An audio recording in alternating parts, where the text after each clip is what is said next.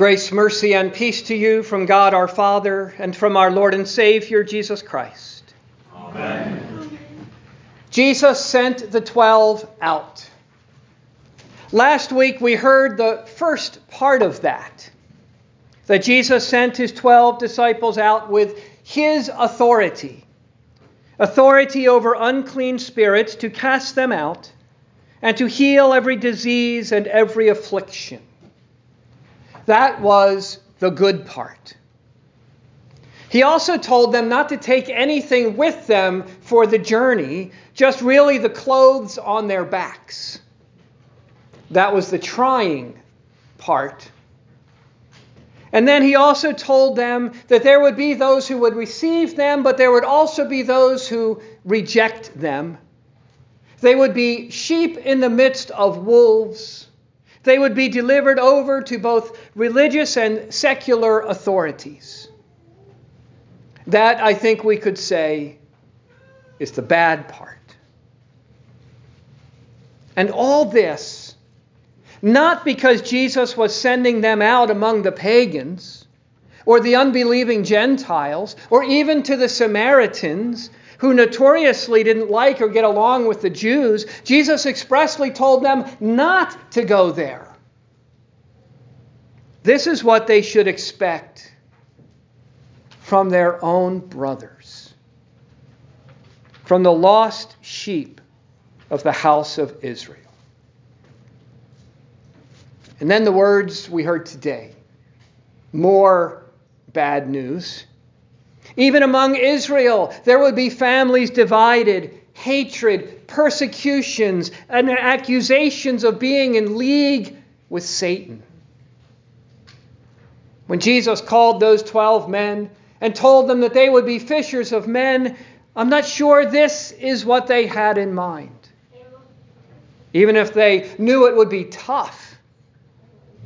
Still, this this is more than they bargained for, more, I'm sure, than they thought they could handle.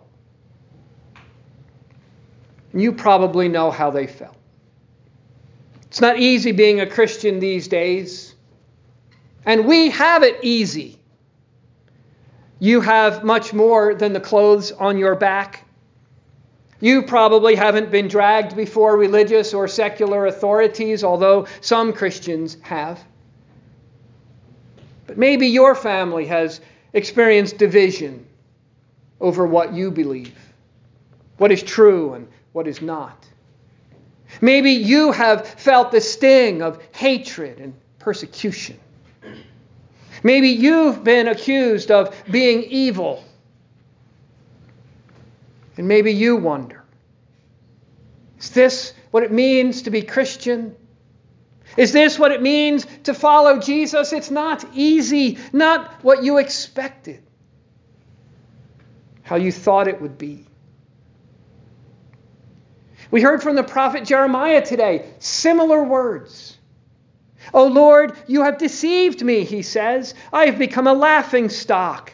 Everyone mocks me.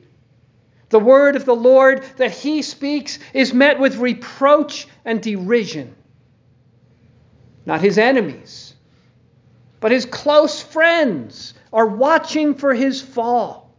They want to overcome him and have revenge on him.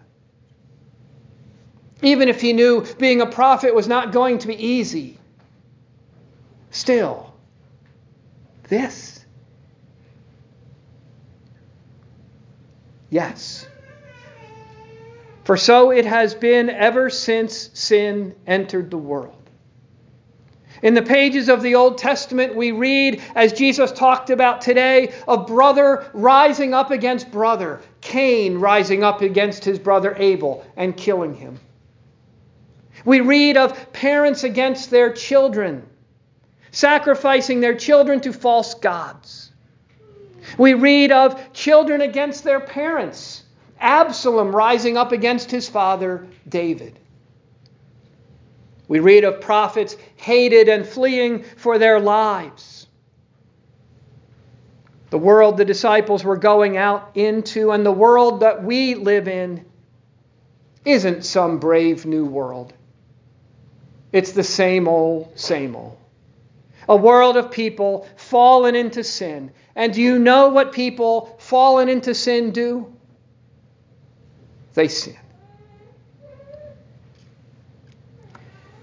As circuit visitor, I work with a lot of pastors, and pastors are sometimes surprised that their congregations are so filled with problems. Why? Their people are sinners who are going to sin. We're sometimes surprised at that, though. We're surprised at the problems that we have in our synod, in our nation, in our families, in our marriages, in our politics, where we work, in our families. Why?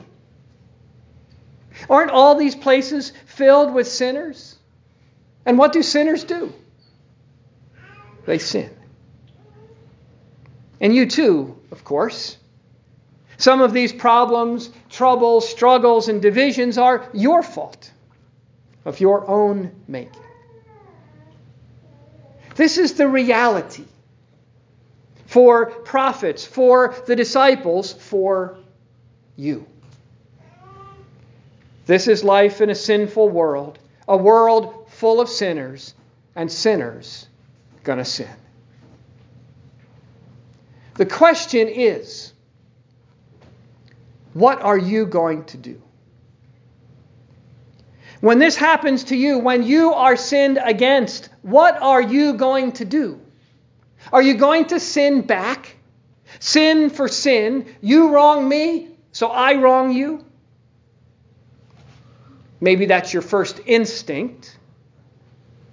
But isn't that what Paul was talking against today in the epistle we heard from Romans when he said, Do not let sin reign in your mortal bodies to make you obey their passions. Isn't that letting sin have dominion over you? Isn't that being a slave to sin? But Paul says that's not who you are anymore. You were, and where did it get you? Is it helpful to live that way? Is it helpful for the world to live that way? Or is that why our world is like it is? In a downward spiral, circling the drain, or as Paul said, lawlessness leading to more lawlessness. Sin and Satan ruling, controlling, enslaving.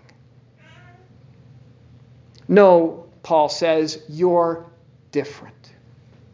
You've been set free from all that. Free from the rule, control, and enslaving of Satan to do something different. You've been given a new life. And it's in the verses right before the ones we heard today from Romans chapter 6 where Paul speaks of that. He says that it is in baptism that is where you were raised to a new life, to live a new life. You were baptized so that you would no longer be enslaved to sin. Because when you were baptized, you are not only forgiven, you are set free. Sin and death no longer have dominion over you. Because baptism is not something you do, but what gives to you what Jesus has done for you. He set you free from your sins by dying in your place. He set you free from the dominion of death by rising from the dead. He set you free from the enslavement of Satan, breaking the chains that once bound you. So you're going to go back? Back to that? There's no future there. Or as they say today, there's no there there. The wages of sin is death, now and forever. He who denies Jesus is denied by Jesus. But the free gift of God is eternal life in Christ Jesus our Lord. Now, that doesn't make it any easier to live in our world today, but it does give us hope that in this world of sin, death, and evil, there is life and the promise of life. Maybe you think you're suffering now in silence that nobody else knows. But your Heavenly Father knows. Jesus said, Nothing is covered that will not be revealed, or hidden that will not be known. Your Heavenly Father knows. Every sparrow that falls to the ground, every hair on your head. Imagine that. You love your kids a lot, but you don't know every time they fall. You don't know every hair on their head. But your Heavenly Father does.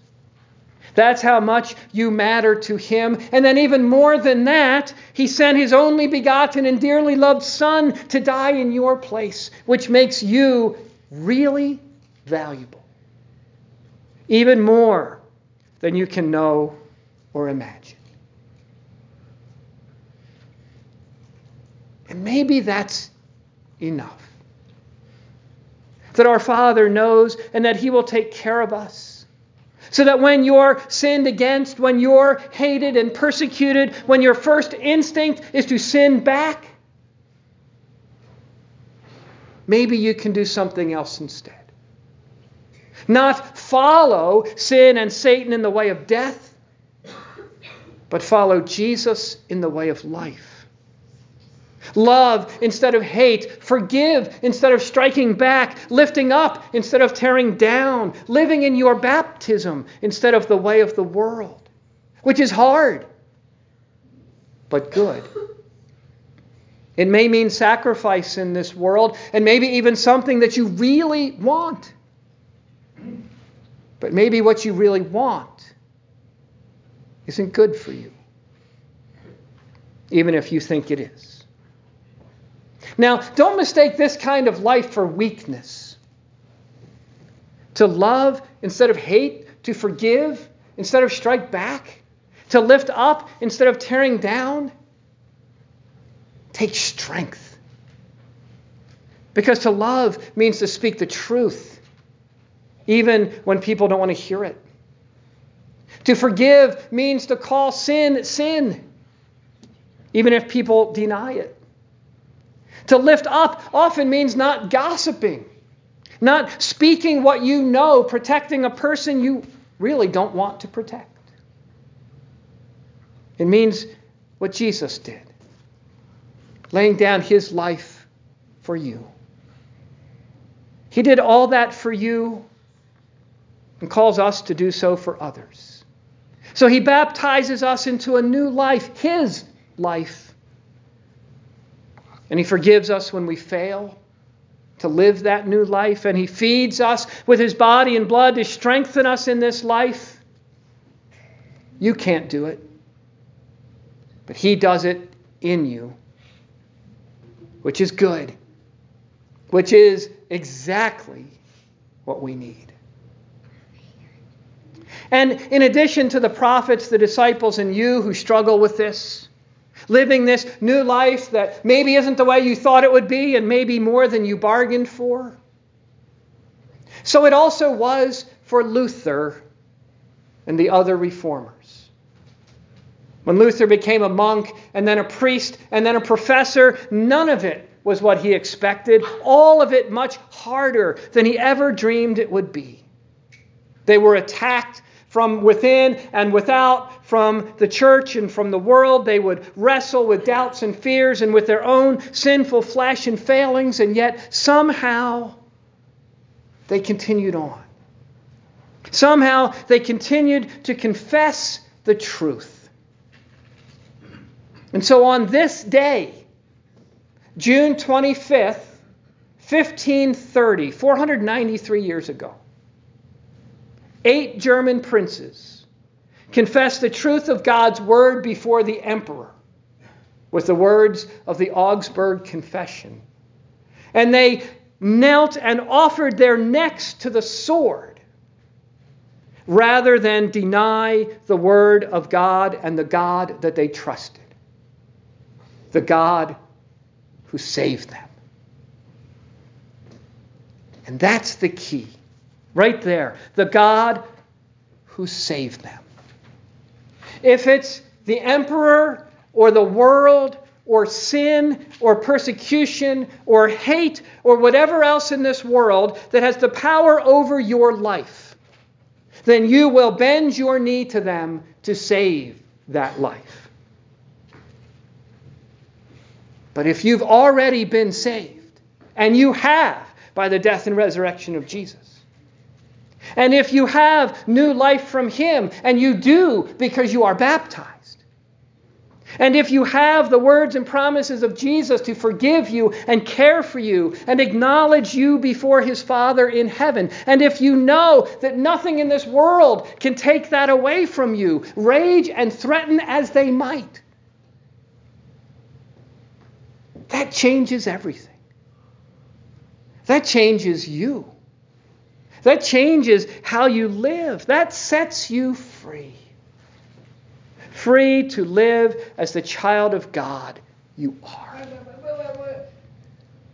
So have no fear of them, Jesus says, because you belong to Him. He who created all things, He who came and died for you and rose from the dead for you, He who promised to come again to raise you from death to life with Him forever. You belong to Him. That no matter how hard life in a sinful world may get for disciples, prophets, reformers, or you, you are not alone. You have hope. You have a Savior. And so you can do as the prophet Jeremiah said who began those verses that we heard today from him by lamenting that the Lord had deceived him, but ended in a whole different way. He said, Sing to the Lord, praise the Lord, for he has delivered the life of the needy from the hand of evildoers. And as he has done, so he will do for you. So have no fear of them. The hands of evildoers may be strong, but the hands of your Savior have holes. And that's stronger. That's for you, for your life now and your life forever. In the name of the Father, and of the Son, and of the Holy Spirit. Amen.